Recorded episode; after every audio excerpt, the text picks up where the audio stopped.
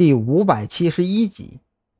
听到这里，韩立军已经基本上断定，这批货就算不是走私品，也不会是什么正经东西。等那几人打开仓库的门走进去之后，他急忙抽身原路返回。外边的两名保安迟早会被发现，必须尽快联系刑警队到场查封，要不然呢，等这些货被转移出去，想要再找到证据抓人。可就难了。接到韩立军的汇报之后，赵军以最快的速度将情况转告给了孔森，并且郑重说明情况紧急，请他尽快出警赶到现场。孔森得知此事后，简直是正瞌睡呢，有人给送来枕头，二话不说就带着专案组一众人赶往现场。韩立军本来是准备等刑警队的人到了之后再动手。可是，现场的情形却是没有按照他预料的那样发展。没等到刑警队抵达，小梁，也就是那个刀疤脸，就发现后门把风的两名保安已经失踪。将这个发现汇报给二姐之后，二姐当即做出决断：先不去找两名保安，以最快的速度装货发车。不管发生什么事情，这批货绝对不能在自己手上出事。在小梁的指挥下，一辆冷藏箱货车就停在后门。早就准备好了的保安们一拥而上，只用了不到十分钟，就将那些白色的箱子尽数塞进车厢里。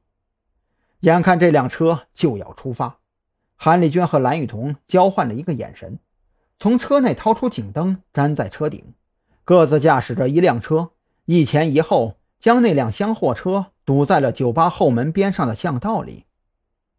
警察，放弃抵抗，双手抱头，下车蹲好。韩立军双手持枪，用车辆作为掩护，枪口指着厢货车的司机。蓝雨桐的配枪给了张扬，所以他没有下车，也没有将汽车熄火，警惕地盯着那辆厢货车的车尾，只要他露出倒车的迹象，就一脚油门顶上去。事实上，二人高估了货车司机的胆子。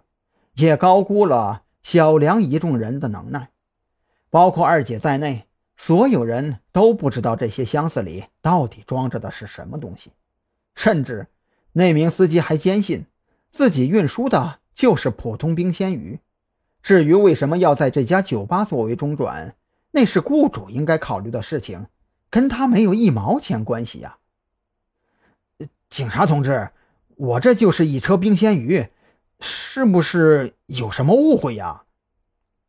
货车司机很委屈地从车上下来，第一次被警察用枪指着，让他心里很是不安，想要凑近点解释一番，却又碍于之前韩立军说的“抱头蹲好”，只能唯唯诺诺地走到离车大概三米多的墙边蹲下，老实蹲着，别说话。误会没误会的我不知道，但是我保证。你这车里装的绝对不是冰鲜鱼。韩立军也是被这司机的举动给逗乐了，寻思着，抱头找墙角蹲下的动作倒是熟练。等会儿啊，得查查这货是不是还背着其他案底。同志，我们是有免检资格证的，这是免检证书，您看一下。二姐不敢让小梁去跟韩立军交涉，生怕因为他的脾气。把本来就剑拔弩张的事态搞得更加恶劣。免检资格证，韩立军嘿嘿一笑，连看一眼的兴趣都没有。这种东西糊弄一下于正还行，特侦局可不管你免检不免检的。你有什么证都没有用，老实点挨着墙边蹲好。